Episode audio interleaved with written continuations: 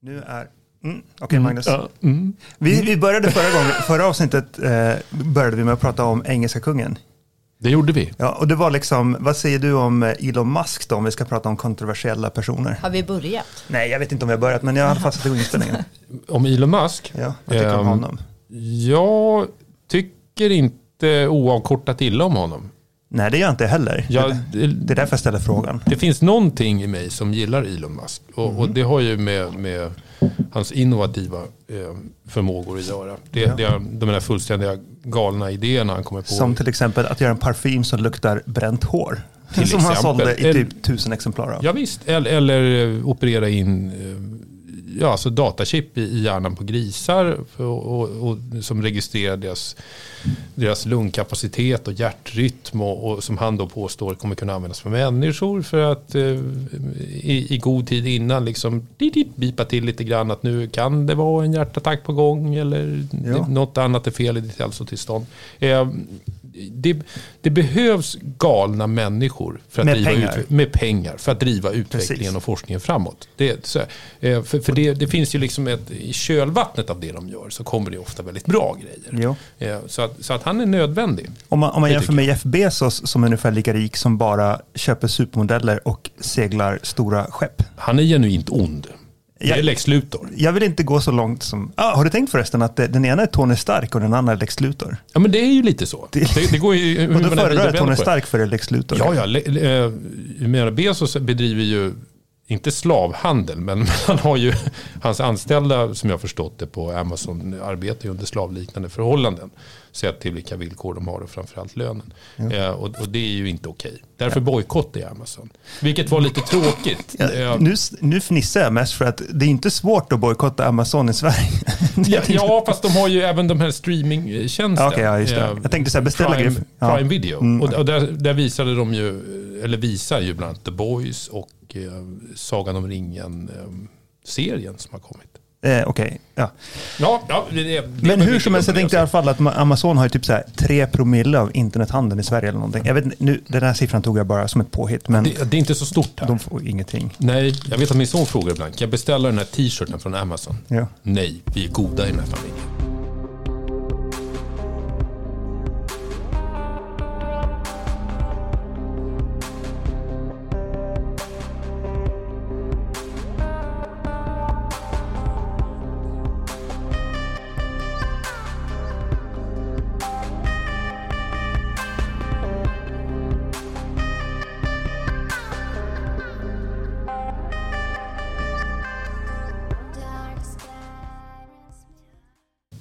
Men, men det var inte det vi skulle prata om. Nej, vi Och, och det här är ju ett, ett, ett avsnitt nummer två. ja precis. Så det, så det är egentligen inte ett liksom, riktigt klassiskt nytt avsnitt. En fråga, en sak, så- det är så här förra gången så bad vi om ursäkt för att vi är så sena med tid, av, tid, nu, höll jag på att säga det, det som du sa förra gången. Tid, Tidavtalet, inte tiden. som vi kom fram till var alldeles för gammalt. Det Skämt, precis. Ja, Tid, just det. Mm. Att, eh, att det är för gammalt, att vi inte liksom, att vi är sena på bollen. Men egentligen om man tänker efter, det här ska ju liksom utgöra grunden för regeringspolitik i fyra år framåt. Det är det som är tänkt. Ja, Så att, att vi diskuterar det typ tre veckor senare än alla andra, det är väl inget, det är väl inget dumt egentligen. Nej, och För att det här framförallt ska ju- inte eftersom att det här kommer ju stjälpa allt när de här två avsnitten publiceras. Precis. Det, det är ju, för jag utgår ifrån att regeringen kommer att... eh, Kolla den Nu. kallelsen. Jag lyssnar inte på vad ni pratar om nu. Det var många dagar. Det var jättemånga dagar. Anna ska ha en, en lång, lång, lång förhandling snart. Mm. Det var så många dagar. Hur många dagar är det? När, när den här gråa rutan där alla dagar står är större än displayen på en iPhone 13. Då vet man att då är det många dagar. Då behöver man äta. Då behöver man äta någonting. Jäklar, det där var många dagar. Ja. Men du, vet du hur många dagar är det? Är det, är det 30? Jag tror det är mer. Okej. Men jag vet inte. 30 är den magiska gränsen i domstolsvärlden. Om förhandlingen pågår mer än 30 dagar då får man extra budgetanslag för förhandlingen. Ah, Så mitt, att- mitt personbästa är 70 dagar. Okej, Men jag var inte kallad till alla. nej. Men jag kan säga att det, därför så finns det ett litet incitament för domstolar att ha en 30 dagar. Ja, Så att ja, om, om man hamnar på 28 dagar då kanske man kan ha två stycken reservdagar. Jag vet ju att det, det här 70-dagars målet det låg ju på en annan tingsrätt. De eh, fick anställa en extra notarie och eh, möblera om på tingsrätten. Ja. De, de fick eh, ta i anspråk ett helt rum som Ja. bara var alltså, fyllt med fysiska akter Ja. Mm, i, i det här målet. Eh, och sen en extra insatt domare givetvis. Just det. Och de hade, som jag förstått det så hade de ett eget handlingssystem bara för det målet. Ja. Vera kunde inte hantera storleken på det. Nej, de fick, Och det var lite lustigt. Man skickade in li, lite olika sådär, begäran och, och man förväntade sig ett svar. Så kom det inte. nej, ja. Så kan det bli ibland. Men Tidöavtalet ska vi presentera oss. Eh, Magnus Söderlind som pratar mest här. Gör jag det? Ja, jag tycker att du pratar mest. Jag tycker Anna pratar mest. Tycker du? Egentligen borde Anna få prata mest. För jag tror så här att om vi skulle alla utföra ett IQ-test så hade Anna klott oss båda två. Det är. Säkerligen. Ja, jag tror Ja, det. ja, ja. Det, det, det finns, jag har inga illusioner i Så den hon, hon borde få mer utrymme än vi egentligen om man är meritokratiskt lagd av sig. Men, men vi kanske tappar lyssnare då. Jag, det kanske är så att det här är lyteskomik på något sätt. I, i och jag, audial eller? form. Ja, Precis. de sitter, alla sitter bara och Det är ingen skrattar som åt begriper vad ni dumheterna. pratar om. Nej, grönt. Eller vad jag brukar säga. Grönt, grönt är stoppordet. Ja. Magnus Söderlind, advokat. Eh, ja, världskänd i Luleå. Eh, Förlåt, det var lite taskigt sagt. Jag kanske ska klippa bort det där. nej, nej, Världens det där får bästa advokat. Tack Anna. Varsågod. Det, nu rodnar jag. jo jag, jag ser. Det hörs på min röst också. Jo, det hörs på din röst. Det börjar staka sig lite. Anna Melander, eh, Synnerligen skicklig advokat. Advokat. Med sitt säte i Luleå. Mm. Verksam mest i Norrbotten men över hela landet. Och just nu så har hon sätet i stolen framför oss. Det har hon. Det har jag idag. Kristina Stamleski, ja, Rådman. rådman, domare. Vi saknar Jonas eh, som åklagare. Av någon anledning så verkar han ha upptagen. Men jag tror att det kan ha att göra med att åklagarna har fruktansvärt mycket att göra just nu. De har nog inte tid med mycket annat än... De Det- det- jobbar. Mm, så här, det är precis innan jul nu. Ja, det är Eh, Alltså inte innan jul, men det är en månad innan jul. Och eh, typiskt sett så brukar den tyngsta tiden för alla i rättsväsendet vara precis innan jul. Det är då allting av någon Ja. märklig anledning händer. Och det, så länge jag jobbat i domstolar så har det alltid varit så. Ja men så är det varje år. November, december är, är eh, katastrofala. Så det är lite av ett under att vi sitter här. Ja. Jag tycker månaderna innan sommaren. Jo, de det, brukar Alltså, vara mm, det, brukar, smack, smack, det, brukar vara, det brukar vara slutet av november, början av december och sen så typ veckan innan så lugnar ner sig.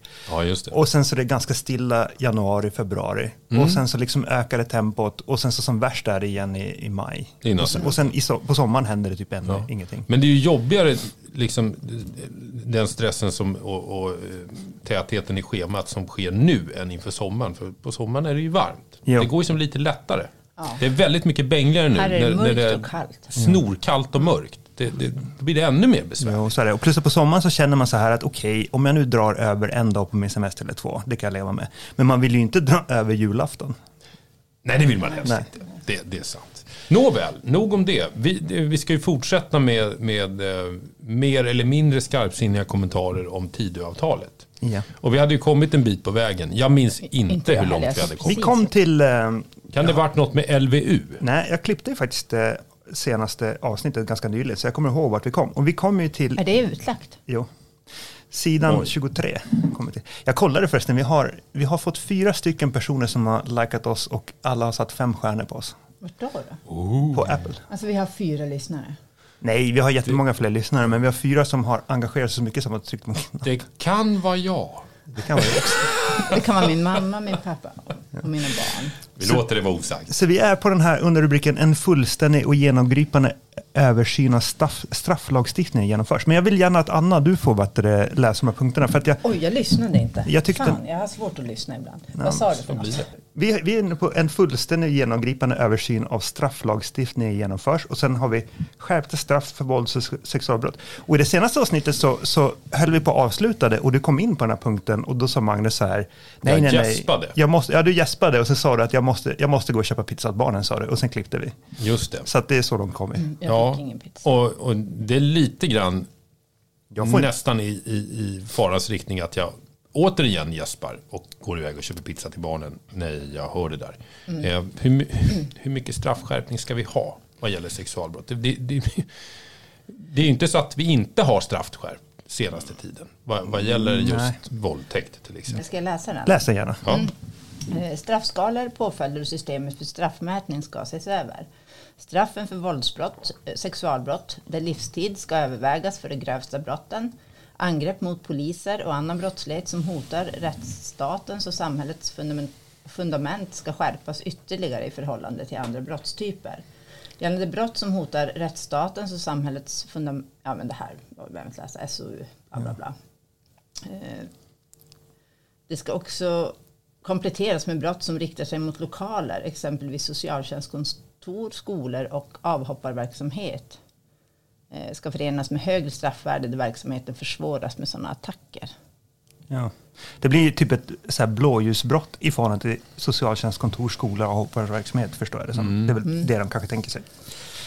Vi kan väl börja lite grann med, tycker jag, att kommentera. Alltså är, för, för när man hör det här så får man ju bilden givetvis att vår, vår samhällsstruktur eh, vad gäller den brottsbekämpande verksamheten är under hot. Det pågår ett fullskaligt krig. Alltså, Jag, jag får den känslan. Ja, det är, väl det, det är väl det man underförstått kan tycka. Ja, det är som att de hintar om det. Eller jag, jag tolkar det på det Jo, att, sättet. det, att, att, vi, vi, ja, att ett slutande plan, att det ser Ja. illa ut. Precis, att nu, nu är det dags att sätta hårt mot hårt. Eh, jag köper inte en sån verklighetsbeskrivning. Utifrån den begränsade erfarenhet jag har, men som ändå jobbar i, i branschen av, av brott. Jag kan inte påstå att du har begränsad erfarenhet. Jag tror att du har ganska bra erfarenhet. Ja, jag kan inte se att det här är påkallat. Nej, Jag måste vara ärlig med det. det, det för mig är det återigen en, en formulering och, och något sprunget ur en önskan och en vilja av att gå ytterligare ett steg mot, och jag vet att det här är kraftfulla uttryck, men, men lite grann av ett mer totalitärt synsätt på straffrätten än, än ett kanske, ja vad ska vi säga, eh, solidariskt liberalt syn på, Ja. på straffrätten. Eh, det- därför att jag, det här svarar inte enligt min uppfattning mot något, någon form av fron- frontalangrepp eller, eller krigsföring Nej. mot, mot, eh, ordningsmakten på det sättet. Nej. Det, det, och och liksom som en parentes i det där kan man ju komma ihåg att det, det liksom, jag, jag, jag kan ta det som uppgift och titta lite grann historiskt på hur det har sett ut vad gäller just våldsutövning mot till exempel blåljuspersonal, eller framförallt poliser. Men, men eh, eh, det, det är ju, jag, jag är inte helt säker på att det har ökat om jag ska vara ärlig. Jag har inte sett några siffror på det. Eh, Men jag har inte, alltså utifrån den, det perspektivet jag har när jag sitter och läser eh, olika inkommande, alltså jag, jag följer ju eh, kan man säga de här olika rättsdatabastjänsterna som hela tiden uppdaterar de senaste rättsfallen som kommer från olika ställen. Jag ser inte att det har skett någon ökning eller att det, eller att det liksom har blivit fler den typen av brottmål i Sverige. Nej. jag. Men, eh, och, och jag tycker inte att jag har den bilden heller, att det verkar vara ett stort problem att det har blivit värre. Men det jag tycker som, det jag upplever har blivit värre, och det här bottnar bara i vad jag läst i media, det är ju den här typen av infiltrationsförsök i politiska församlingar i, inom kommunen. Och eh, olika typer av i, i kommuner. Alltså jag tänker det som Mm. håller på att hända i, i Södertälje och så. Eh, att eh, olika typer av gäng. eh, så- ja, Men är det nu? Jag trodde det var tidigare. Ja, men jag tror att det håller på att hända just nu också. Men, men hur som helst, jag, jag, det, är- det är jag orolig för. Men inte just att man typ det andra som de verkar vilja komma åt här. Nej, det här känns ju inte. Livstid ska övervägas för de grövsta sexualbrotten. Det har jag egentligen inga synpunkter mot. Alltså ett väldigt, väldigt allvarligt sexualbrott. Det, jag har inga problem med att det skulle vara livstid på det. Men då måste det vara ett riktigt, riktigt allvarligt. Ja, fast om vi ser till för vad, vad det skulle kunna vara för någonting. För redan idag är det ju så att du kan ju dömas i konkurrens givetvis med, Ja. med framförallt våldsrelaterad brottslighet i samband med sexualbrott. Ja. Ehm, och En synnerligen grov misshandel och, och grov våldtäkt. att det Jo. skulle generera ett livstidsstraff. Ja, synnerligen, ja. Det tycker, alltså, jag tycker så här, till exempel en... eh, Men då, men då är det ju, då är det ju en, en straffkumulation. Ja, då har vi ju precis. två brott. Ja, men det var det jag menade. Att du, Eller, eller någon, eh, jag, jag tänker så här, det skulle ju kunna vara påkallat med livstid för någon serievåldtäktsman som allvarligt misshandlar sina offer. Men, Hagamannen, typ. ja men typ, eller någon värre än Hagamannen. Ja. Det, där hade jag inte haft några synpunkter mot livstidsstraff faktiskt. I, min- personliga åsikt. Men det där, är ju bara, det där är bara någonting jag tycker. Jag har ingen, liksom, ingen, ingenting som jag kan liksom Nej, backa upp det med. jag säger väl varken bu eller bä. Jag har faktiskt inte reflekterat dess mer över, över ja, den, det förslaget. Jag börjar bli gammal och till åren. Jag, jag är numera sådär att jag behöver tid på mig. Låta Jo. saker och ting sjunka in. Jag är inte så kvick i tanken längre. Ja, Det, det kanske du har märkt Christian? nej, på det har jag inte förhandlingarna? gjort. Nej, det har jag inte gjort. Jag tycker det går som vanligt. Okej. Men det kanske är all, alla slag du har fått mot huvudet när du har boxats. Det kan vara det. Slutligen har det tagit ut sin rätt. Men vad då straffskalorna för våldsbrott och sexualbrott, de ska då, och påföljderna. Eh, Men alltså, rent generellt så börjar jag bli lite less på att man ska bara eh, höja straff, höja straff, straffskärpa. Alltså det börjar bli lite monotont och, eh, och jag tycker inte det... Jag vet inte. Jag, Det känns ifråga- inte så trendigt längre. Nej, det, det, det, det känns inte särskilt eh, 2022. Nej. Men, men det är inte det. Men jag tycker också att jag vet Det inte är vad... jävligt 2020. Gör det. Men jag vet, jag vet överhuvudtaget inte om det har... Alltså det kostar ju supermycket att skärpa straffen. Folk tror att det är bara att man skärper en straff, att man skriver det i lagbok. Men så är det inte, utan man måste ju också samtidigt eh, eh, räkna med att eh, det blir fler fängelsedagar. Och fängelse är ju det, den dyraste välfärdstjänsten vi har i det här landet, om man ska vara lite cynisk. Ja, det är det. Så. Eh, det, fängelsedag kostar ju mer än en natt på Grand Hotel, typ. Och jag tänker också så här, det man vill komma åt med det här det är ju då den, som det får förstås, all gängkriminalitet som, som pågår, liksom att de skjuter ihjäl varandra. Och, de som gör det, de, de, de åtalas ju inte ens för de brotten som det är nu. Nej, Väldigt sällan. Det är ju några av de här morden som har uppklarats vad jag förstår. Så även om man då straffskärper eller liksom höjer påföljderna ska bli hårdare, det kommer ju inte göra någon skillnad den saken. nej. Det här Alltså- drabbar ju de, de som inte är ja, de vanliga kriminella så att säga, tänker jag. Jo, och, och, det, och det här är ju någonstans det som också har, jag, som jag upplevt blivit väldigt knasigt i debatten. Det, det är ju, det är klart man alltid kan diskutera straffskärpning, men, men det måste ju rimligtvis ske ur ett perspektiv av att man har en önskan att faktiskt straffa folk. Alltså det handlar i grund och botten, om, om vi ska liksom gå till rättsfilosofins kärna i den här delen av att det finns ett behov av att vi har ett straff som svarar mot brottet. Och då kan man ju ha synpunkter på att det här är för lågt straff. Det, samhället ska, det finns ett värde i straffet i sig. Eh, och det är där man ska föra diskussionen tycker jag. Inte precis som du är inne på Anna, att, att det här ska ske i någon slags preventivt syfte. För det är ju bara nonsens. Och det vet vi om sedan år av forskning. Att straffskärpning, det, det kommer inte, du får inte bukt med, med kriminalitet på det sättet. Absolut, det är ju faktiskt Det- nästan den vanligaste frågan vi får när vi träffar någon klient i, i arresten. Vad är det för straff? Det är Ja. inte som att de vet det innan. Nej, nej, nej, nej, nej. Kanske narkotikabrottslingar Ja, ja. Och, och den tanken dyker ju först upp när man sitter i arresten. Ja. Då är det så här, oj, just det, det här var ju inte bra. Vad, vad, vad riskerar jag? Det sket sig. Ja, ja, det, det, jag tror aldrig jag stött på någon som har, som har stått i valet och kvalet inför ett brott. Att vänta nu här, vad fan, vad, vad ligger det här på nu? Men vissa försök görs ju ändå i, i narkotikasammanhang. i liksom, då vill man narkotikabrott, ja, hålla men sig där, undan de här där, gränserna. där har de liksom koll på vad, vad går gränsen för grovt, så är det. Eh, Men, men det är ju undantaget som bekräftar regeln. Ja, faktiskt. bara då. Kan det vara så här att eh, de här som begår brott inte är homo economicus? de, de, de, de gör inte rationella informerade val, utan det är en annan typ av Det- homo. Det, oh! Alltså, framförallt så tänker jag mig att de, de är helt säkra på att inte åka fast för att de, gör oftast inte det. Nej, och, och sen jag, enligt min erfarenhet så, så tror jag är det väldigt sällan den, den typen av tankar igen. Ja, alltså den, den typen av tankar kan ju finnas i, i planerad brottslighet, absolut. Men, men majoriteten av, av de brott vi, vi kommer i kontakt med är ju ofta impulsstyrda. Ja, det är impulshandlingar.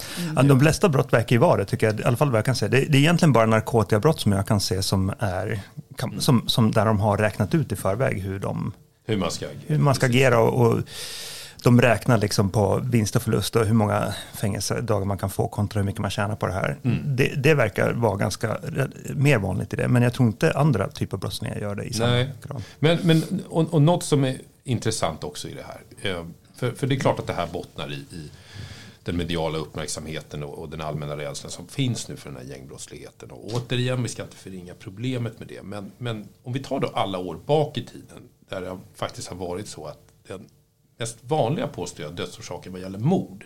Eller, eller snarare sagt scenariot vid, vid det typiska mordet. Ja, det är en man som har ihjäl sin fru eller sin, sitt ex Ja. med en kökskniv i fyllan i köket. Det, det är ju nästan vågar jag ta gift på, höll jag på att säga, fortfarande det vanligaste mordet. Om vi, om Ja. vi liksom ska koka ner det till liksom ett, någon slags återkommande scenario. Eh, men det, är ju knappast så att det har funnits en valrörelse genom åren som har kretsat kring att vi har en grupp i samhället, kvinnor, som, som, är, som lever under sådana riskförhållanden rent statistiskt sett.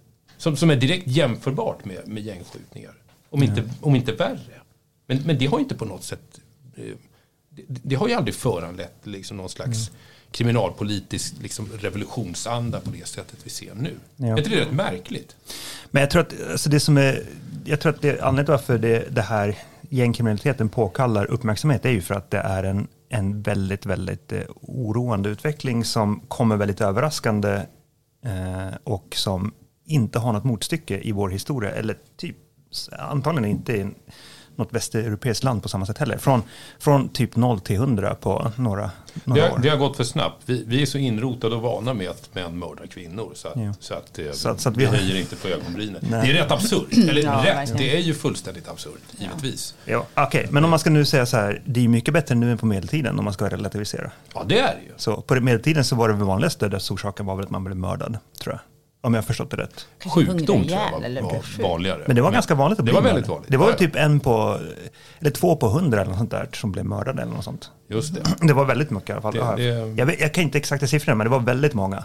Men de hade å andra sidan rätt dålig hälsa och inga antibiotika. Nej. Så, så rispar någon i armen med kniven i fyllan. Så, så ah!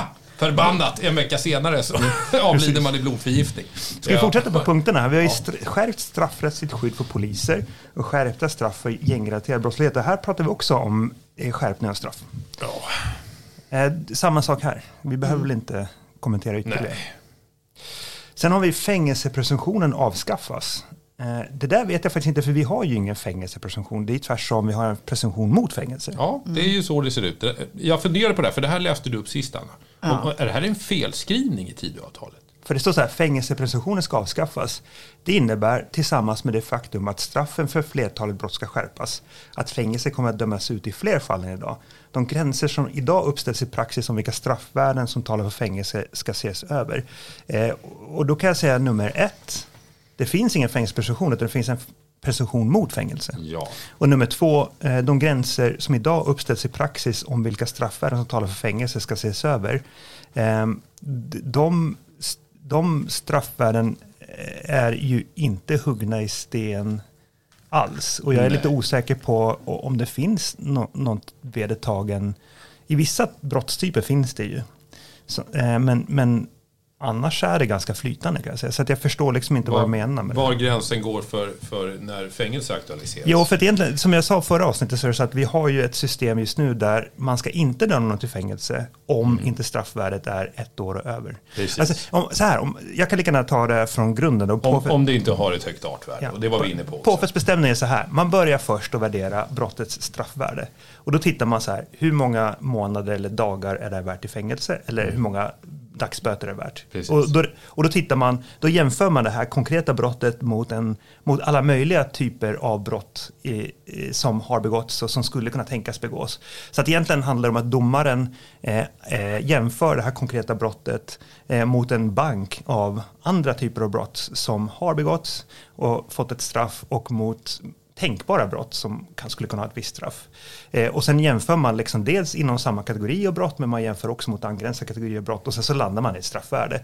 Mm. Eh, och om det straffvärdet är under ett år så har man en presumtion för att det inte ska vara fängelse, det vill säga presumtion mot fängelse. Om straffvärdet är över ett år då är presumtionen för fängelse. Mm. Lite förenklat är det ju så. Och sen så om man nu återfaller mycket i brott så kan man under ett års straffvärden också välja fängelse och om brottet är ett så kallat artbrott, det vill säga ett brott av den art att man trots lågt straffvärde ska välja fängelse, så då kan man välja fängelse också. Eh, men då är det så här att eh, straffvärdena och artvärdena samverkar ju. Mm. Så att i vissa fall så eh, när man kommer över ett visst straffvärde om man har ett visst artvärde, då är det vanligtvis som att man väljer fängelse. Ja. Men de här gränserna är ju verkligen flytande. Det, så. Mm. Ja, det är de. Så, så, men när man läser det här så får man intrycket av att det finns fasta gränser, men det finns inte det. Nej, det gör det inte. Så uppenbarligen så har den som skrivit det här kanske inte satt sig in i frågan särskilt mycket. Men det de vill med det här Ursäkta, då? Den som skrivit, om, om den som skrivit det här hör det här, jag ber om ursäkt. Jag, jag Ta hans vi kan fullmakt. kritisera korrekturläsaren det är väldigt mycket. För det här, det här måste ju närmast vara en felskrivning. Ja, det måste, det måste vara en fel, eller missuppfattning eller någonting. Regeringen kommer återkalla din fullmakt. Nej, det kan de inte göra för den här sakens skull, men däremot kan ju typ Gunnar Strömner ge mig onda ögat. Men jag tror inte han gör det. Han verkar vara en ty- ganska hygglig typ tycker jag. Ja, det är min Ja. det, det är min uppfattning också. Trevligt att det blev han. Men det, de, det är man får förstå att de vill då, att fler, det ska bli eh, skärpta straff och fängelse då. Eh, mer än nu, Ja, helt enkelt. det, det Kanske även då för de brott som inte har så högt artvärde. Men ett straffvärde under ett år. Ja. Jag vet inte hur de tänker sig, för grejen är så här att eh, om man ska avskaffa presumtionen mot fängelse, eh, då, då måste man eh, egentligen omarbeta hela påföljdssystemet. För, att, eh, för att vårt påföljdssystem vilar på principen om presumtion mot fängelse.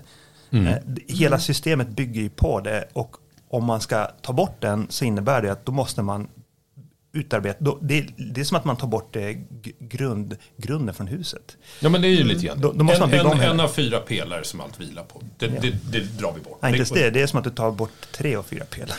Ja, om jo. Förlåt att jag ska Kanske. vara så Kan vi näbbig här. kompromissa om två? Två pelare, vi säger två pelare. Då måste man bygga om hela huset. Då kan man inte bara ta två liksom, pelare och sen så tro att huset håller. Det håller inte.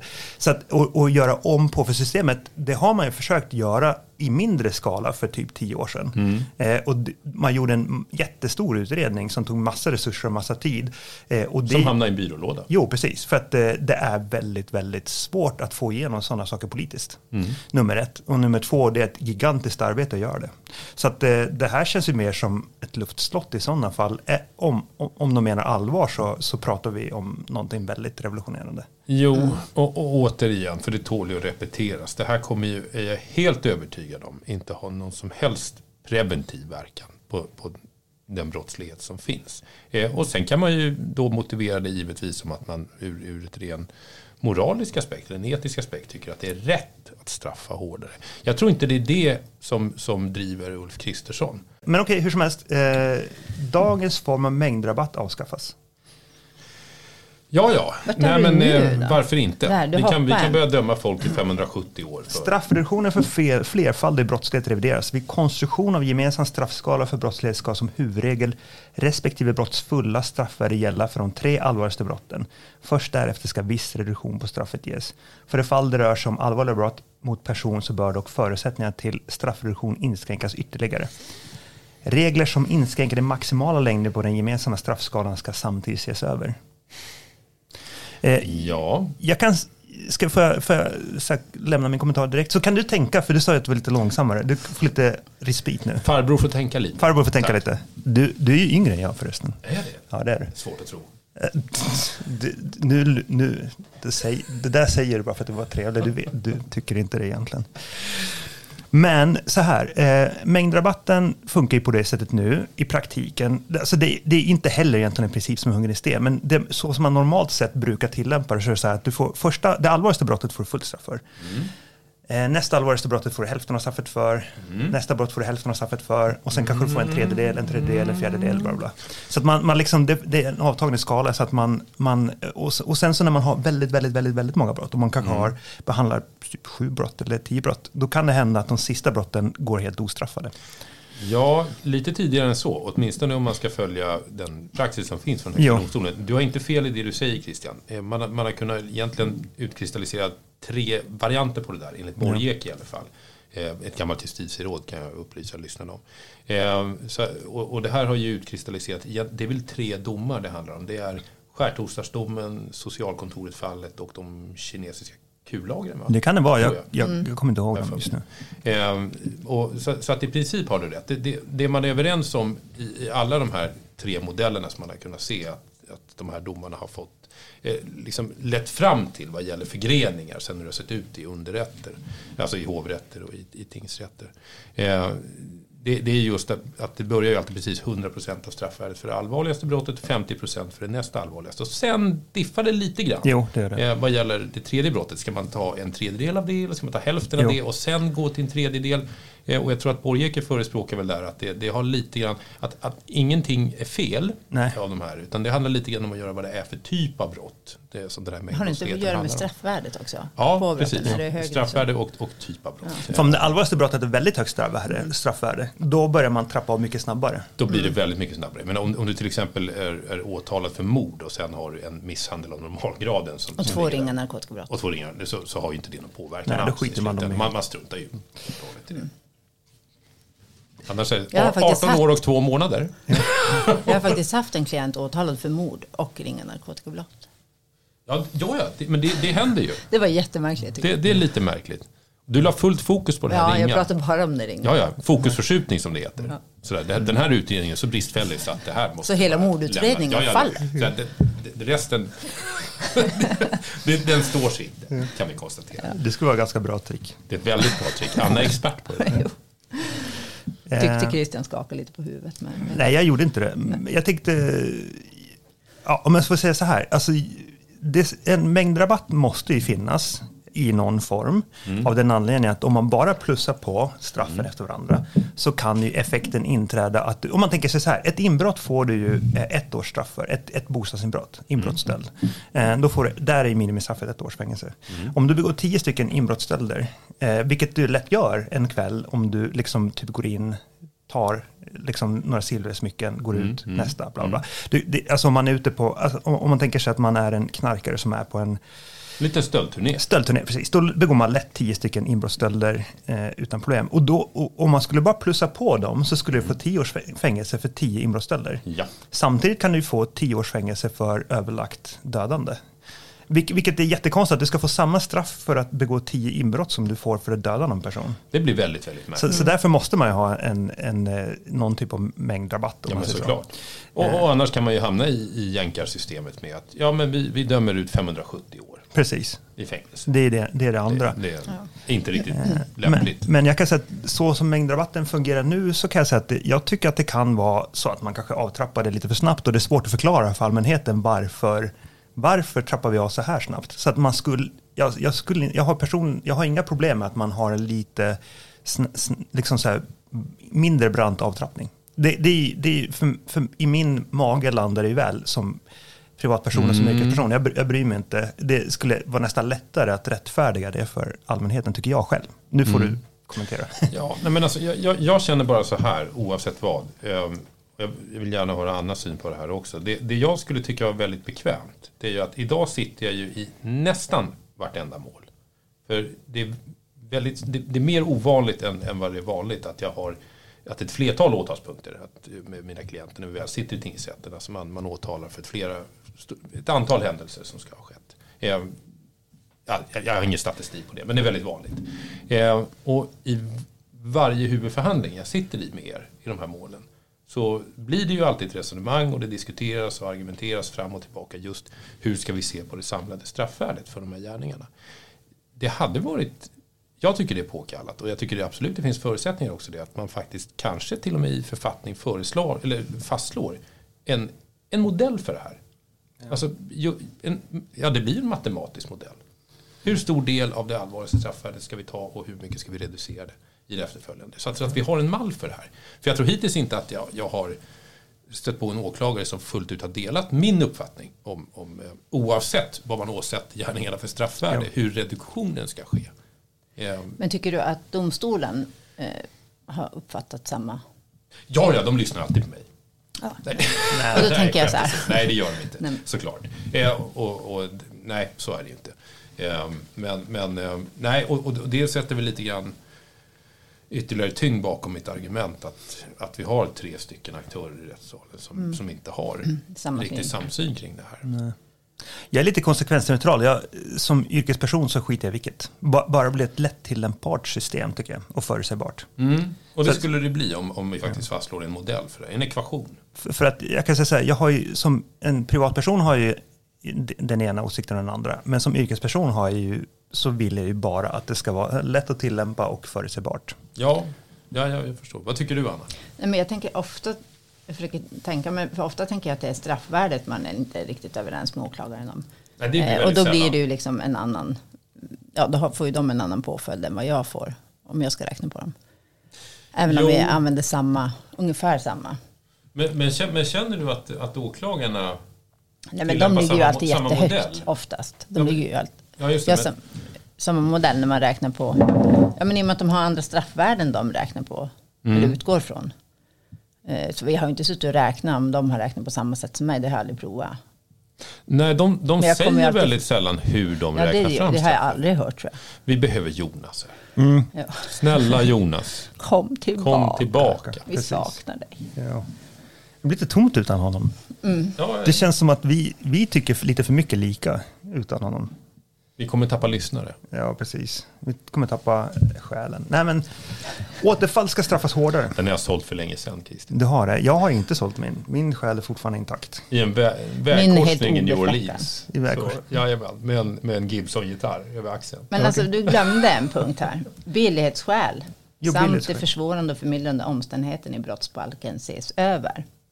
Billighetsskäl, utom så vitt avser bestämmelsen om kronvittnen, ses över med inriktning på att det, det ska utmönstras eller inte ha samma påverkan på straffet som idag. Även försvårande och förmildrande omständigheter ses över med utgångspunkt att försvårande omständigheter såsom brott mot äldre och mot barn påverkar straffmätningsvärdet i större utsträckning än idag. Alltså jag får mer och mer känslan av att de vill så här bara trycka in massa saker här bara för att trycka in det. För att det, det här är ju redan... Eh, det, det, finns redan. Men det är alltså som billighetsskäl, om man börjar med det, för de vill vi ju alltid lyfta fram såklart. Kan du förklara vad billighetsskäl är? för? Vill någon göra det? Ja, men olika omständigheter som, som eh, ska ligga till grund för att eh, alltså straffet ska bli lägre helt enkelt. Man brukar ju göra skillnad mellan billighetsskäl och förmildrande omständigheter, men egentligen är det typ samma sak. Ja. Det är bara det att eh, vissa... Vi, eh, De står i olika paragrafer. Jo, det gör det. det och viss, de, de ena är brottsinterna och de andra är brottsexterna. Exakt. Ja. Straffvärde och straffmätningsvärde. Jo. Nej, men alltså precis. Att man kan då också gå under straffskalan för Ja. det eh, aktuella brottet om, om det finns sådana här billighetsskäl. Eh, och det ska ju väldigt mycket till för att man ens ska få, alltså att det ska anses som billighetsskäl. Så är det. Så som Det praxis ser ut så är det ju eh, så att när de väl får genomslag, billighetsskälen, så har man väl, rätt om jag har fel, varit rätt tydliga från HD att då ska det få ett påtagligt genomslag. Jo. Men, men vägen dit är ju minst sagt brant uppför och snårig för att få gehör för billighetsskäl på det sättet, tycker jag. Ja, precis. Alltså, när, när billighetsskälen eller omst förmildrande omständigheterna, om de tillämpas, då är det ju verkligen väldigt, väldigt tydligt. Alltså att det är på det här sättet. Alltså, det, är, det, det är väldigt sällan man använder dem. Jo då. Och Sen- de använder man bara i de mest uppseendeväckande fallen. Så är det. Alltså har du haft något fall där de... Ja, det har jag. Jag hade ett där det fick ett påtagligt genomslag och det var här i Luleå tingsrätt och min klient blev, han blev åtalad för eh, grovt våld mot tjänsteman. Eh, han skottskadades Ja. i samband med, med den här händelsen. Alltså polisen öppnade verkanseld och har bestående men av det. Eh, och där fann Luleå tingsrätt att av rena billighetsskäl och sett till den Hur mycket kroppsskada han eh, Jag kommer inte ihåg på rak arm men, men det var påtagligt. Det var det. Mm. Jag tycker nästan lite att det, det, det är lite...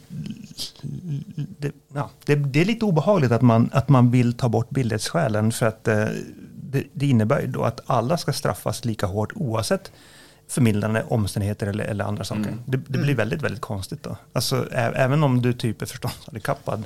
Ja, precis. Eh, Det blir ju inte en individualiserad prövning Nej. av det enskilda brottet utan det blir ju mer en, en summarisk process nästan. Ja, jo. Att det, ja, de säger att det är ett paradigmskifte om man börjar förstå att det kanske är det. Mm, Ja. Det håller jag med om. Det blir ganska mycket... Och inte till det positiva. Det beror Nej. på vad man tycker. Om om man... Om man är åklagare eller advokat. Ja, Men jag tror inte åklagarna heller tycker det här är så bra. Nej, jag jag vill heller inte tro det. Nej. För man vill ju kunna eh, ibland se mellan fingrarna när det är så Påkallat. att... Påkallat. När det precis. finns billighetsskäl. Jo. När det finns bild. jo, Nu gör jag näven till Anna. Eh. Snyggt. återfall ska straffas hårdare. Återfall i brott straffas hårdare. Vid upprepade återfall bör det utdömda straffet kunna överstiga straffskalan för det brott som en gärningsperson döms för. De begränsande regel, regler som finns Ja, det var ju felstavat också. De begränsade regler, regel, regler ja, okej, som finns i 26 kapitlet andra paragrafen brottsbalken där det maximala straffet begränsas ska reformeras. Eh, ja, det här kan jag också säga så här att eh, jag har själv nu, nu få, det är sällan återfall får någon inverkan. Eh, i, den, den, kan få en viss inverkan i påföljdsvalet. Att det kan vara ett skäl att välja fängelse istället för en annan påföljd. Ja, men, och, och, men det, är, det är ju primärt där det ska beaktas. Ja, det är ju först om det inte beaktas där. Precis, som, som, som lagtexten ser ut nu. Ja. ja. Men, men det är just, jag har tyckt att det är lite konstigt att man inte kan döma. Det här har du synpunkter på. Jag tycker att det är konstigt att man inte kan döma hårdare eh, när man återfaller i brott. Men du, du har en annan åsikt om det, jag vet att du har det. Mm, det har jag. Du tycker att eh, man ska inte låta gamla försyndelser påverka ett konkret fall man dömer för, döms för nu? Nej, det, så ligger det till lite grann. Men eh, ja, in, inte fullt ut ska jag väl säga. Ja. Viss påverkan ställer mig absolut bakom. Det ska det ha. Det ska markeras hårdare mot återfallsförbrytare. Det, men det är frågan om hur hårt. För, för det finns någonting, gud jag säger principiellt väldigt ofta, men jag säger det igen. Principiellt väldigt viktigt i att ha ett system där man har ådömts ett straff, man har avtjänat det, man har verkställt det här straffet, att inte låta det i för hög grad belasta en återigen. Eh, att man har en, ett rättssystem som liksom bygger lite på tanken att har man, har man har man avtjänat sitt straff, då har man sonat, då har man sonat för sitt brott. Eh, mm. Och, och låt det vara i, i, låt det ligga där det ligger. Ja. Du har straffats enligt vad, vad, en demokratisk rättsordning anser att du ska straffas till för, ett, för det brott du har begått. Och ja. då är det klart. Men är det kanske, man kanske kan se lite annorlunda om det är likartad brottslighet eller något, helt, något helt annat? Liksom ja, och, och, det beaktar man ju idag. Det är, det är ju främst det man tittar på, likartad brottslighet. Ehm, och och, och viss påverkan tycker jag mm. absolut det ska ha. Eh, och, och, kanske en, ja, man, man, får se det som någon slags trappstegseffekt. Det är väl en sak om man återfaller i ett likartat brott i, i, vid, vid ett till tillfälle. Ja. Eh, eller om man, man löpande gör det. Och också lite koppling till det som kan vara grunden för en skyddstillsyn. Alltså är det brottslighet som är liksom föranlett av ett, av ett svårt missbruk till exempel för att kunna finansiera det eller är det, handlar det om en notorisk våldsbrottsling? Det, det är ju givetvis värre. Där kan ja. man ju mm. säga ja, att det, det ska få ett större genomslag. Ja, det, det, tror jag vi alla är överens om. Jo, jag kan säga så här att eh, om man återfaller i brott ganska ofta så visar det liksom på en, ett typ av beteende som man har. Mm. Eh, och då finns det större skäl att inkapacitera den personen för att förhindra den personen från att begå brott i framtiden. Ja, absolut. Och, och på grund av det tycker jag att eh, återfall är en faktor som man ska titta på. Fast då är det ju, då är det ju påföljdsvalet vi är inne på. Jo, jo, precis. Men, jag också, men det finns skäl, större skäl att låsa in personen längre. Om, om eh, den personen gång på gång mm. återfaller. För att få den personen från gatan. För att alla andra ska slippa den personen. Men gäller det rent generellt sett, enligt din uppfattning? Eller, eller ska det vara förbehållet vid en viss typ av brottslighet? Eh, egentligen generellt tycker jag. Det, det, tycker jag, men det, ja, det, jag tycker på något sätt att när man, när man... Men det handlar liksom om folk som... Alltså det handlar inte om att man återfaller en gång eller två gånger, utan när man återfaller på ett systematiskt sätt under en längre mm. period, där man visar att man är ju en person som egentligen inte kan klara hantera ett normalt liv i frihet. Men det, vi kommer till det sen. Bokföringsbrott? Eh, nej, kanske inte. Det blir lite annan grej där. Om, de, om någon hela tiden återfaller i bokföringsbrott, då tycker jag att det borde finnas större skäl att straffskärpa än om man, du vet, för de flesta, alltså absolut flesta, de har ju ett jättejobbigt missbruk. De du vet, snor lite mat och slår varandra lite grann och kör lite bil och ja, har lite knark på sig. Eh, och det är ju att, okej, okay, de kanske ska bort från gatan och det kan kanske skydda någon annan person från att få sin bil stulen. Men, men samtidigt, så här, de behöver ju verkligen de behöver ju få vård. Vi kan ju inte låsa in dem bara. Mm. De är ju drogfria när de är på, i fängelse. Jo, så, så är det ju. Men, men, är de verkligen drogfria i fängelse? För jag har förstått att det flödar in ganska mycket knark in i fängelserna. Jag tror inte det, inte så ja. mycket. Eller är det, eh, för, för, det gjorde det förr i tiden, det kanske har skärpts till nu. Kanske, ja. Nu finns det säkert Jag låter det vara osagt. um, nej, och, och, och, där har vi ett system idag, givetvis, som, som är tänkt att se ut på det sättet. Att man, man för, för den brottslighet du beskriver. Mm. Att, att, vi, vi, vi, straffar eh, sjuka människor här. Ja. ja, men jag ser det så. Jo, jag, jag förstår vad du menar. Men, men som systemet ser ut så ska ju, blir fängelse aktuellt först när, när det allmänna har i påföljdsvalet ett antal gånger försökt få den här personen att genomgå en, en skyddstillsyn med ja, Det är ju ingen idé med de här kan vi säga, för de, de klarar ju inte av dem. Mm, nej, och då blir, då blir det ju frågan om hur man ska erbjuda dem vård. Om de mm. inte klarar av att tillgodogöra sig den vård som de har ådömts tidigare. Eh, och sen ändå återfallit. Eh, Det blir ju problematiskt för vård förutsätter ju någonstans att det finns ett medgivande till det. Att man- Absolut. eh, alltså jag tänkte nu på vanliga skyddstillsyn och samhällstjänst. Alltså de klarar ju inte av Nej, nej, nej. nej det, att hålla det, möten och liksom tid. nej jag, jag förstår vad du menar. men, men kontraktsvård, det, det kan ju vara ett alternativ. Absolut. Men då är det ju det med, med liksom, det ska vara nog ingripande. Och, Mm.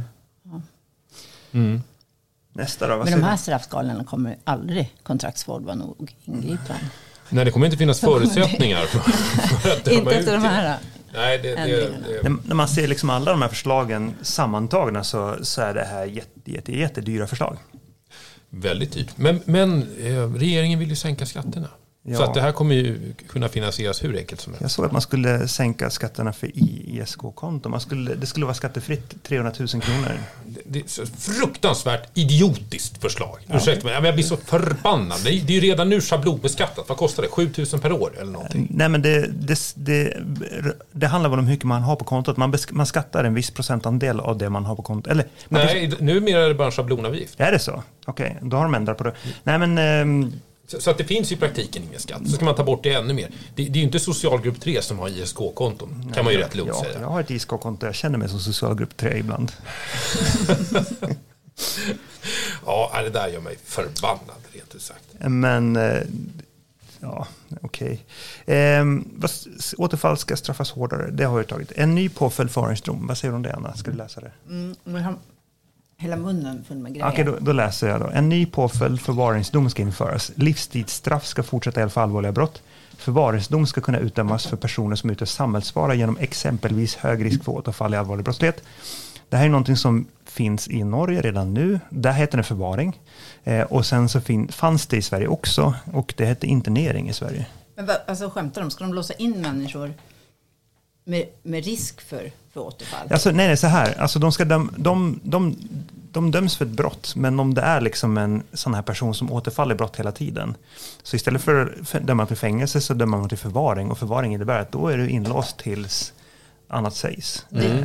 I praktiken eh, LPT blir det ju. Ja, det är som, det är som en rättspsykiatrisk vård med särskild utskrivningsprövning fast utan vård. Ja, ja, men det blir det. Ja. Eh, såklart. Eh, och det- här fanns ju förut i Sverige på den gamla onda tiden då Sverige inte var ett trev, lika mjukt och mysigt samhälle som det är nu. När vi hade klassamhället och när vi hade statare och den typen av personer. Så att, alltså, det här är min perso- anledning till att jag säger det här, för att jag, min reflektion är att vi håller på att återgå till någon slags gamla Sverige som jag trodde var borta. Alltså, Men, på, men är det inte det SD vill?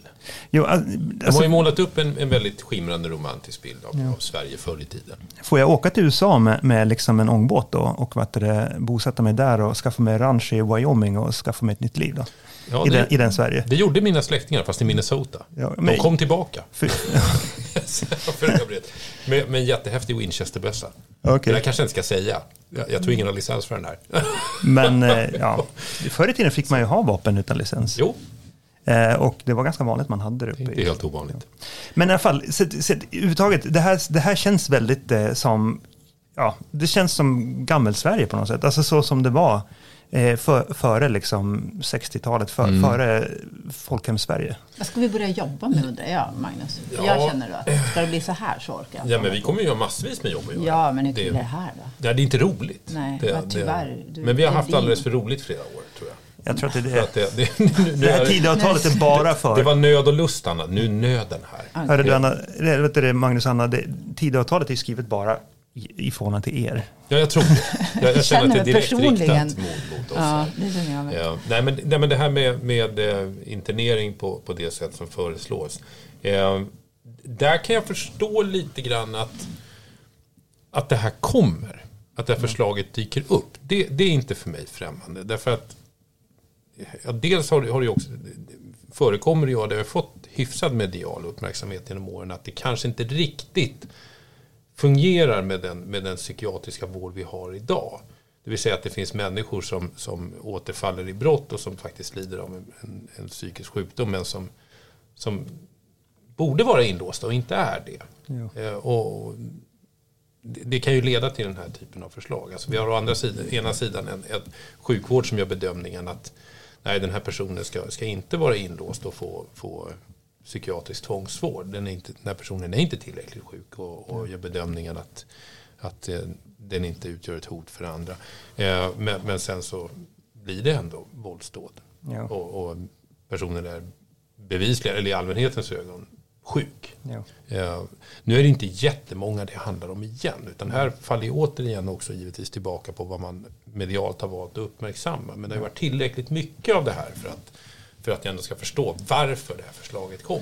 Jag kan säga att det här förslaget är, har, det beror på hur man väljer att utforma det här. Eh, om det ska vara en påföljd där vi tänker oss att eh, en stor andel av brottslingar ska dömas till förvar eller om det handlar om en liten, liten, liten krets.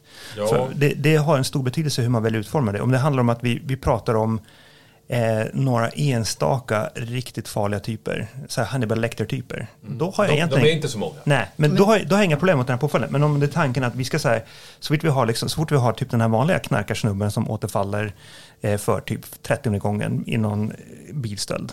Då, Nej, då är det ju inte riktigt aktuellt. nej, och då skulle jag tycka att det är lite obehagligt. Så det här förvaringsdomen, jag kan inte säga så mycket om det här än i, i, innan jag vet vad det egentligen, hur man har tänkt sig utforma det. Nej, det är för vagt hållet som det ser ut nu. Precis. Eh, jag, jag kan liksom inte eh, uttala mig, för viss, korrekt utformad kan det vara en bra idé. Felaktigt utformat blir det bara dystopi av det. Ja, då är vi ju i, då, då är det ju grimdark, Precis. helt enkelt. Ja. Ska vi ta sista punkten då? Villkorlig frigivning. Dagens regler om villkorlig frigivning ska ses över i syfte att ersätta ett nytt system som innebär att villkorlig frigivning som huvudregel inte beviljas, utan endast om det föreligger särskilda skäl. Särskilda skäl ska innefatta ett gott uppförande och god vandel, antar jag de menar.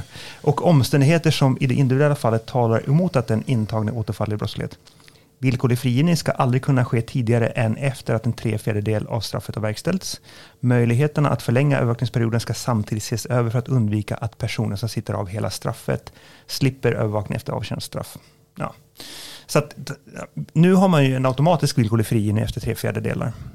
Känns inte allt det här vi går igenom som så oerhört präktiga viktigpetter? Alltså den här personen i klassen som man var omöjlig att umgås med. Som, Ja. som sprang och, och tjallade till, till läraren om precis allt. Du pratar om... Som man ville snöbada. Du, Ja, men alltså, som, pra, pra, nu pratar vi om... Nu pratar vi om den vattenkammade muffkillen med portfölj. Exakt! Som nu har fått fria händer att skriva ihop ett avtal. Alltså, Tillsammans med klassens nynazist. ja, men ungefär. Ja, men alltså, det, det, det är så här. Men det här, alltså, när de här gick i- grejerna kan väl inte liksom gå, gå igenom ändå? Nej, villkorlig frigivning. Men allt, vad fan. Eh, jag kan säga att villkorlig frigivning har ju, det har, de reglerna har ju sett olika ut över alla år. Så att det, har sett, det har varit på det här sättet tidigare. Det har Varit på att, vi har haft en villkorlig frigivning som har skett tidigare av straffets verkställighet också. Ehm, ja, alltså, Jag menar inte just den här, att den inte, men alltså hela avtalet. nej, vi ska inte, Det, det finns, att, att få en villkorlig frigivning. det här kommer också kosta sju helvetes Ja, det mycket kommer det pengar. göra. Men det, som, att, att ha en, Alltså, det, en- vi, vi kommer få ett helt nytt fängelseindustriellt komplex med det här avtalet. Alltså, vi, Men så här också, 2022 så kom det en ny lag som gör det möjligt att, eh, ja men på, på olika sätt, om man inte sköter sig och det kan vara alltså allt från att man hamnar i bråk på anstalt eller att man inte lämnar ett urinprov när man ska, att man försover sig, alltså det är inte någon stor misskötsamhet eh, allt, utan det kan vara en försovning. Eh, då kan ju eh, frivården, kriminalvården själv börja dra dagar Exakt. istället. Och jag tror att det är upp till, kan det vara 90? Jag vet inte. Men jag då tror att det är kan- 90. Jag är Ja. lite osäker. Jag har inte kollat på lagtexten uttryckligen nu, men jag känner igen Och, tror och det är det precis det jag skulle komma till. Att, att ha ett system med villkorlig frigivning, ja, det ger ju interna incitament för att faktiskt göra något det bästa man kan av tiden om man får uttrycka det så. Alltså genomgå de program som tillhandahålls och, och se till att man sköter sig när man sitter inne. Eh, För annars riskerar man ju det här. Tar vi bort det här helt, alltså, Och ja, då spelar det ingen roll hur man också. agerar när man sitter där inne överhuvudtaget. Du riskerar ju ingenting. Du kommer ändå sitta den här tiden. Det finns ju en rehabiliteringsaspekt av det här som, Jo. som, som gör att det är nyttigt att behålla villkorlig frigivning. Fast om vi ska, om vi ska bygga ett fä- fängelseindustriellt komplex som drivs av Academedia, då kanske vi vill ha så många fängelsedagar som möjligt eh, och de ska också kunna anställa människor med låg utbildning som utövar hög grad av våld för att hålla folk i schack. Ja, det är väl lite grann den, den eh, samhällsbilden författarna vill ha. Jag har ingen aning, jag bara Nej, spekulerar. jag, jag, nej men det tror jag. Jag, jag, jag sa det här bara för att jävlas, men Fast jag köper det. Okej. Menar, och även så här efter man har blivit frigiven så har också eh, kriminalvården fått ganska stora möjligheter att själva utan att gå till övervakningsnämnden. Eh, vad är det de kan göra då? De tar dagar där också. Jo, övervakningsnämnden kan ja, också. Precis, det gör de. Ja. Om, om man missköter sig under villkorlig frigivning så kan övervakningsnämnden eh, ta dagar. Jag tror de kan ta 15, upp till 15 varje gång. 180. Eh, fast 15 varje gång, men upp till 180 kanske. Jag tror det, jag vet inte. Det var på föreläsningen. Men, men 15 kan de ju ta för var, Jag, vid alltså, varje jag tror tillfälle. kan ta mycket mer. Fast vid varje tillfälle tror jag det är 15. Sen kan de ju sammantaget ta ett visst antal tror jag. Ja, okej. Om jag nu kanske jag pratar, nu, det kan ju hända att... Det kommer en ny lag alltså, i år. Jaha, då kanske det har ändrats. Jag ska inte, jag ska inte, Jag kan kolla. jag ska inte Jag mansplaina inför det. dig, för du kanske kan, du kan ju det. Nej, men jag det- lyssnade på det här idag, men jag, det var mycket samtidigt. Ja. Men eh, hur, villkorlig frigivning förverkas ju också om du begår brott under villkorlig frigivning nu. Så, Ja, så det- att om, om du åker fast för ett brott som du begår under villkorlig frigivning så blir, ju- då åker du tillbaka och Poff, gör den tiden. det. Precis. Exakt. Så att, ja. Ehm, Sen kommer något väldigt spännande. stärks nödvärnsrätt. Ja. Den tycker jag, Nej, så här. Ja. Upp till 90 dagar per gång kan Jaha. eh, övervakningsnämnden besluta. jäklar, förlåt. Alltså för tidigare var det fem, till alldeles nyligt var det 15, nu är det Ja, 90. men- Då var det, precis, så de har ju som shit. klappat på lite mer. Okej. Och en övervakningsnämnden är ju, kan man säga, en, eh, det är ju en summarisk process som någonting. Oh ja. Så, så att eh, 90 dagars, du kan hamna i finkan i 90 dagar genom liksom ett ganska informellt, relativt informellt beslut. Så är det. Nåväl, nu kommer något spännande. Jag tycker en, det här är skitspännande. En stärkt nödvärnsrätt. Det där tycker jag är jättespännande på principiellt plan. Ja, en utredning ska utvärdera hur nödvärnsrätten ska stärkas. Det handlar bland annat om att införa en utökad nödvärnsrätt eh, för den som angrips i sitt hem, i närhet till sin familj eller om personen är underlägsen till antal eller storlek. Pratar, vi om en, pratar vi om stand your ground-rättigheter här? Är det det vi pratar om? Jag, jag ser ju framför mig sådär... Get off my property. Ja, men det är ju det. Södra USA. Man, man sitter med, med en helautomatisk eh, karbin i, i varje garderob i huset. In case they trespass my property. You ain't got nothing here boy. alltså det, det är ju... Det andas ju bara liksom en, en, en slags jänkaranda kring det här. Eller det, det, det osar ju av det rent ut sagt. Det att stand your ground handlar ju om att eh, nu är ju nödvärnsrätten, det kanske, jag har ju orerat så mycket, kan inte, vill någon av er säga hur nödvärnsrätten ser ut nu, ungefär? Ja, nödvärnsrätten den regleras ju då i 24 kapitlet första paragrafen brottsbalken och det som sägs där, om jag kan citera det rakt av i Jag huvudet. kan inte det. Nej, det kan inte jag. Det är fredag eftermiddag. Nej, men kort och gott, att en, en handling är ju belagd med, eller en gärning, en brottslig gärning är ju straffbelagd. Eh, är ju inte straffbelagd. Gud, jag är så trött. Straffritt om Det- det är straffritt själv är om- utsatt för ett brottsligt Ja, angrepp. precis. Ett nära förestående eller ett påbörjat brottsligt angrepp. Överhängande brottsligt angrepp. Ja, och då har man rätt att använda till exempel då våld för att freda sig från det här om våldet inte är uppenbart oförsvarligt. Precis. Eh, så att vi har ju faktiskt en förhållandevis långtgående sett till ordalydelsen i lagtexten nödvärnsrätt. Så att om du är utsatt för ett brott eller du vet om att det kommer komma precis nu, Mm. då kan du utöva våld för att avvärja brott. Absolut, det har vi rätten att göra. Och det ska vara proportionerligt. Det ska vara proportionerligt. Eller det, det, ska, det ska inte vara uppenbart oförsvarligt. Ja, Så att det, det, man har faktiskt ett rätt brett spektra av, av handlingsalternativ. Sen har du närmast också. Och sen, precis, om, om det är så att man svårligen har kunnat besinna sig så är det också straffritt. Om det är så att man, man går i i och för sig på objektiva grunder till viss överdrift i sin våldsanvändning. Men svårligen kunna besinna sig. Kan ju tänka sig att det är en situation man blir angripen av en galning med barn, sina barn i närheten i sitt hem. Typ exempel på här kan man svårligen besinna sig. Om man har känt en stark rädsla givetvis. Sådär. Jag gick ju en väktarutbildning när jag pluggade. Jag jobbade som väktare Mm. när- jag pluggade juridik. Och när jag gick väktarutbildningen så var det väldigt roligt för att eh, på den här utbildningen så var det så här. Ni får göra precis vad ni vill, bara ni hade svårt att besinna er. Och säg bara till polisen att ni har svårt att besinna er när polisen ifrågasätter någonting. Men just det uttrycket. Jo. Jag hade väldigt svårt att besinna mig. Precis, säg bara till polisen, då, då är det inga problem. Det var det Nej, de utbildade på väktarutbildningen. Förundersökning nedlagd direkt. Ja, Nej, men, men alltså, jag, vet inte, så jag vet inte vad det är man tar sikte på här. Alltså det, är det på det sättet att man vill någonstans, nu, nu blir jag väldigt konspiratorisk här, men att man tänker sig ett, ett samhälle där, där kärnfamiljen har till exempel större tillgång till skjutvapen än vad vi har idag. Nu har vi ju för sig en extrem tillgång till skjutvapen i Sverige. Vi är ju ett av de skjutvapentätaste länderna med tanke på hur många, många vapenlicenser det finns för jakt. Ja. Eh, men, men att det ska vara lite grann att bryter sig någon in eh, som har tung abstinens och måste sno någonting eh, så Då är det bara skjuta ihjäl. skjut honom. Men alltså Det hur är ofta, trespassing on my property. Ja. hur ofta inträffar det här då? Att det kommer någon galning in i ens hus? Inte ofta. Men det händer, men Om man har ofta. en galning i sitt hus, då har man ju rätt också. Redan nu. Jo, Ja, det har du. Jo, Det- men du får ju rätt att använda, du har nödvärnsrätten för att eh, avhysa någon som är eh, hemma hos dig nu. Det får man göra, som inte, som inte lämnar. Precis, fast du får inte skjuta personen. Nej, det får man inte göra. Nej. Eh, Jag har inte Ja, sett någon praxis på det på. sig. Tänk om det kommer någon jo, med, med precis. kniv. Jo, då- Då, då är det ju en annan femma. Ja, men men eh, en obeväpnad person, nej. Eller alltså, ja, det beror på Det ju situationen givetvis. Alltså jag tycker nästan att det här är någon typ av ideologisk fråga. Ja, det är det. Alltså det, det, jag, jag vet inte om det är påkallat egentligen ur praktiska synpunkter, utan det handlar mer om att man vill ha en viss typ av samhälle. Ja.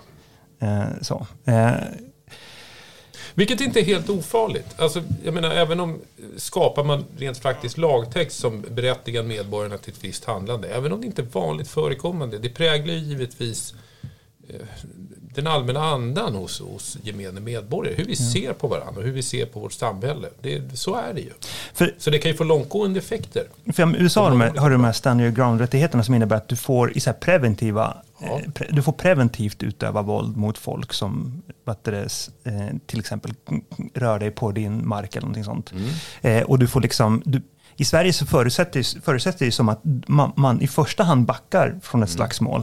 Eh, men i USA så är det liksom där, där finns det liksom en föreställning om att om de muckar med mig så har jag rätt att försvara mig direkt. Ja, alltså det, det, det Och inte bara, inte bara på din mark. precis, utan på stan också. Ut, ute på stan För, också. för i Sverige så är det menat, i och med att man proportionalitetstänk hela tiden, så är det meningen att om jag har möjlighet att inte utöva våld så ska jag helst undvika våldet. Mm. Det är det. Eh, så man vill väl antagligen ha den här typen av stand your ground-rättigheter man har i USA. Och det jag tycker är så roligt med det här är ju att typiskt sett så har man ju stand your ground-rättigheter i, i statsbildningar som är svaga. Eh, där, där Mm. liksom staten är inte en fakt, stor faktor. Nej, Eh, stämmer. Alltså vilda västern-samhällen lite grann. Ja, lite det och det är därför det finns i USA. För i USA så vill man ju ha så lite statligt eh, ingripande som möjligt Mm. i samhället. Och man vill ju ha liksom den här lite vilda västern-andan. Så, Så det är därför man har de här långt Ja. gående nödvärnsrättigheterna. Och jag tycker det är så konstigt att man i Sverige som har en stark centralstat och av tradition har haft det. Att vi ska införa den typen av regler här. Tycker Mm. jag är lite intressant. Och då är det ju också väldigt märkligt i USA hur det kommer sig att de här standing ground-reglerna nästan uteslutande har tillämpats på vita människor som skjuter svarta. Ja. Konstigt. Jo.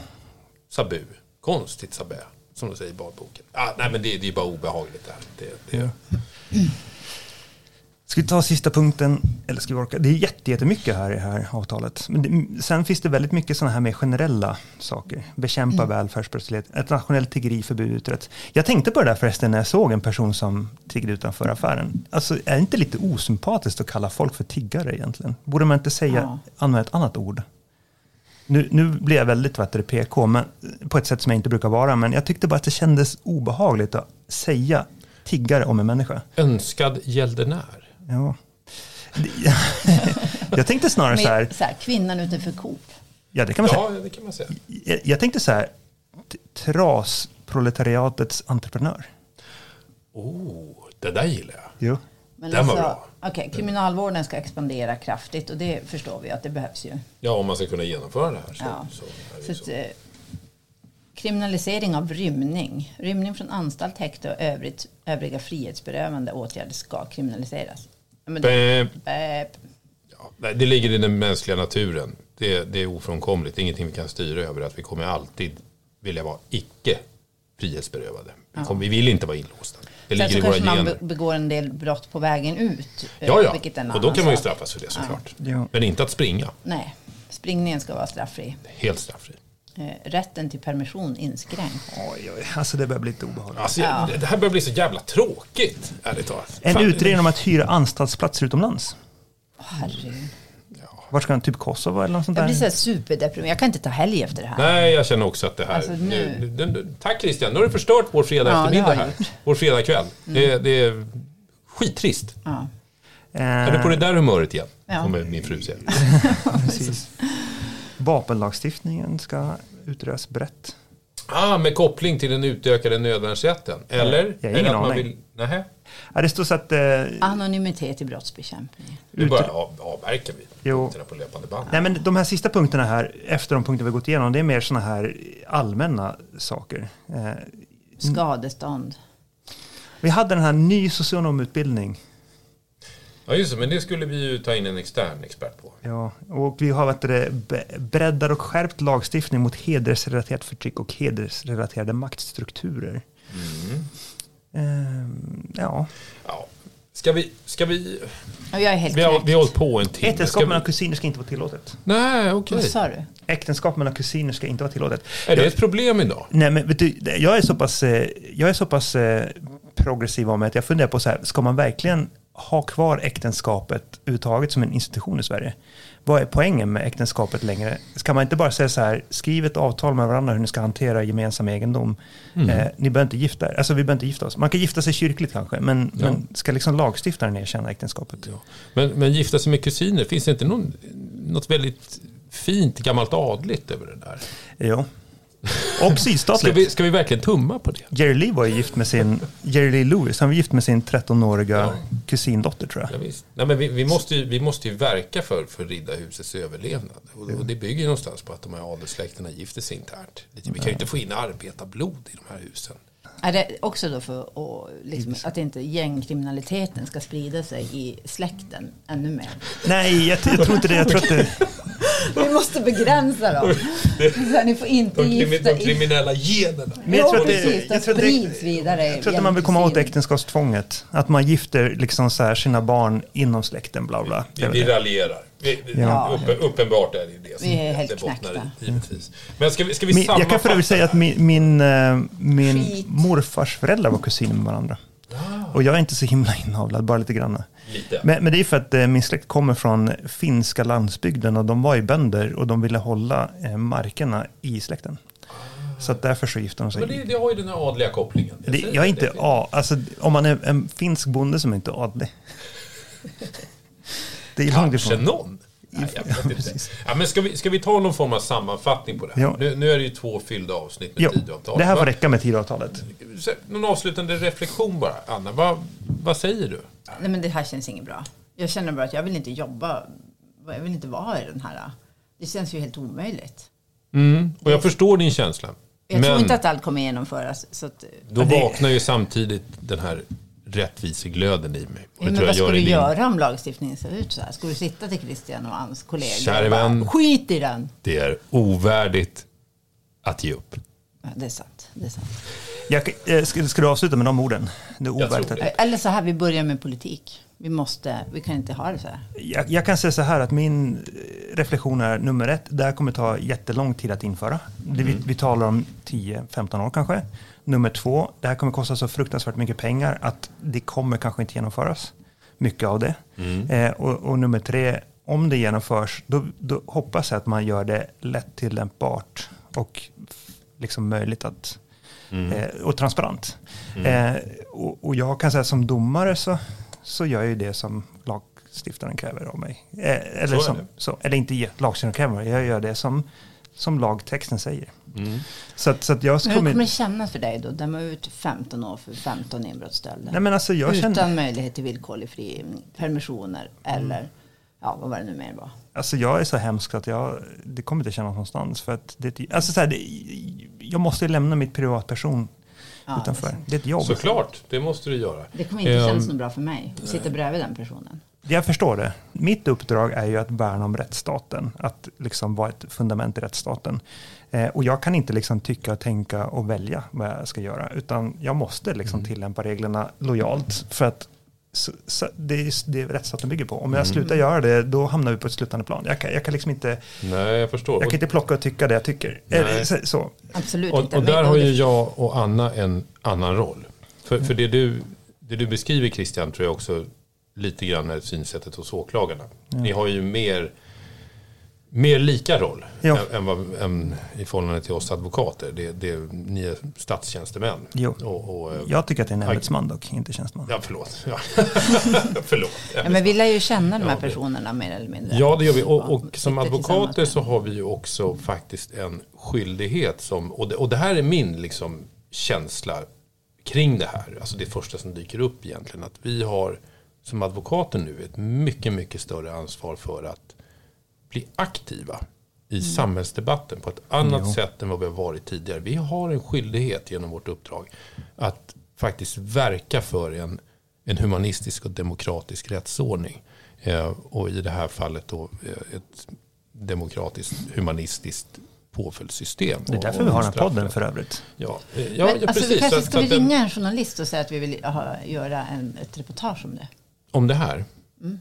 Men vi når väl ut till åtta miljoner lyssnare med det här. Ja. men- Ja, men, men skämt åsido, jag avslutar det där bara. Att det, det är, här, här ankommer det nu på, på, känner jag, alla advokater i Sverige att de, de kommande åren nu faktiskt vara väldigt aktiva på, ja det blir ju indirekt om inte annat, eller kanske direkt kan man säga på ett politiskt plan i högre grad än vi har varit tidigare. Vi måste ge oss ut i debatten på ett annat Ja, sätt. Det har vi skyldighet att göra. Ja. Ska vi säga tack för idag?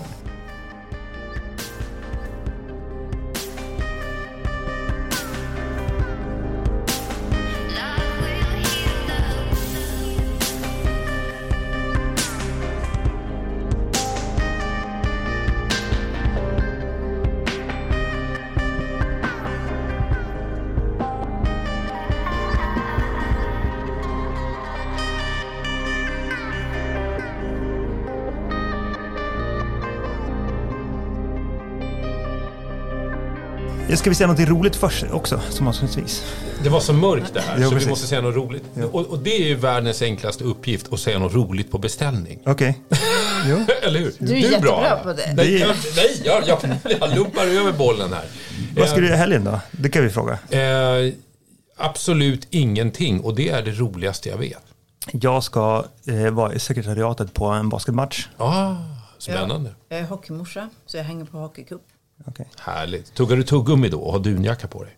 Ja, kan jag göra. Kan du göra, kan du göra det? Ja. men trevligt. Hur skiljer sig- crossfitta. Hur skiljer sig hockeymorsor från fotbollsmorsor? Alltså jag är fotbollsmorsa också. Det är det. Ja, eh, och eh, ja, det skiljer sig på så vis att fotboll är mycket roligare. Det är det. Skulle jag bara säga. Ja. Ja, det är en elegantare sport. Ja, Det, det måste det man är hålla kallt med om. i ishallen. Det, ja, det är mycket träningar, väldigt mycket. Jag har blivit Mm. basketbiten. Jag tycker basket är den snyggaste sporten. Jag tycker fotboll är ju väldigt så här, människofientligt. Fotboll är svinbra. Men alltså, jag tror min, min Men det- men det yngsta son ska börja med basket. Jag, jag tycker Så att fotboll är det en sån... blir det en är- basketmorsa De är så negativa fotbollsspelare. De ska hålla på och gnälla och bråka med varandra, bråka med domaren på ett annat sätt som basketspelare. Ja, det, det basket gör är de. fjolligt, de får ju inte ta i varandra. Ja, men Foul. nu har Men, inte... men det är ju det som är så roligt med basket, att det är, det är ju den mest fysiskt hårda kontaktsporten av sporter som inte tillåter Du har, fysiskt du, har inte du, har inte sett, du har inte sett modern basket? Alltså de, De- Ja, jag har spelat basket, jag spelar handboll samtidigt. Jag Fast blev det- utfavlad varenda gång. Ja, men det har hänt mycket senaste åren. alltså nu, nu, nu smäller de i varandra ganska hårt i basket kan jag säga. Ja, och det är bara att titta på, på alltså, Jo, NBA. kroppsbyggnaden. Kolla på NBA-spelarna. På 80-talet var de så här långs, långa, Långa, magra. Nu, är de, nu ser de ut som Så typ... så det, det är ju... Jo, kolla på, Oh my Okej, God. okej, jag kanske får omvärdera. kolla på Ja. Giannis Antetokounmpo eller vad han heter. Han ser ju fan ut som en riktig jävla bodybuilder. Ja, ja. Nej, men alltså det, det, det gör alla. Eh, Och de måste se ut så. De klarar sig inte i spelet annars. Det går Det är inte. ju bara de är fjolliga och vara snygga vill de vara. Det är Nej. inte för att de ska vara starka och ta. Ja, ja. Okej, det blir Basketpodden en stund här. Vilka avslöjanden som kommer här. Pang! Ja. Nu, vi, nu, är, nu är basket-Sverige i uppror efter det här avsnittet. Nu fick vi i alla fall några stycken ro. Nu fick vi avsluta på en trevlig ton. Ja, det fick vi göra. Ja, det är bra. Det är bra. Det händer inte alltid. Nej. Ibland. Då stänger jag av. Ska vi, ska, vem vill säga hej då? Vem vill säga Hej då! Hej då!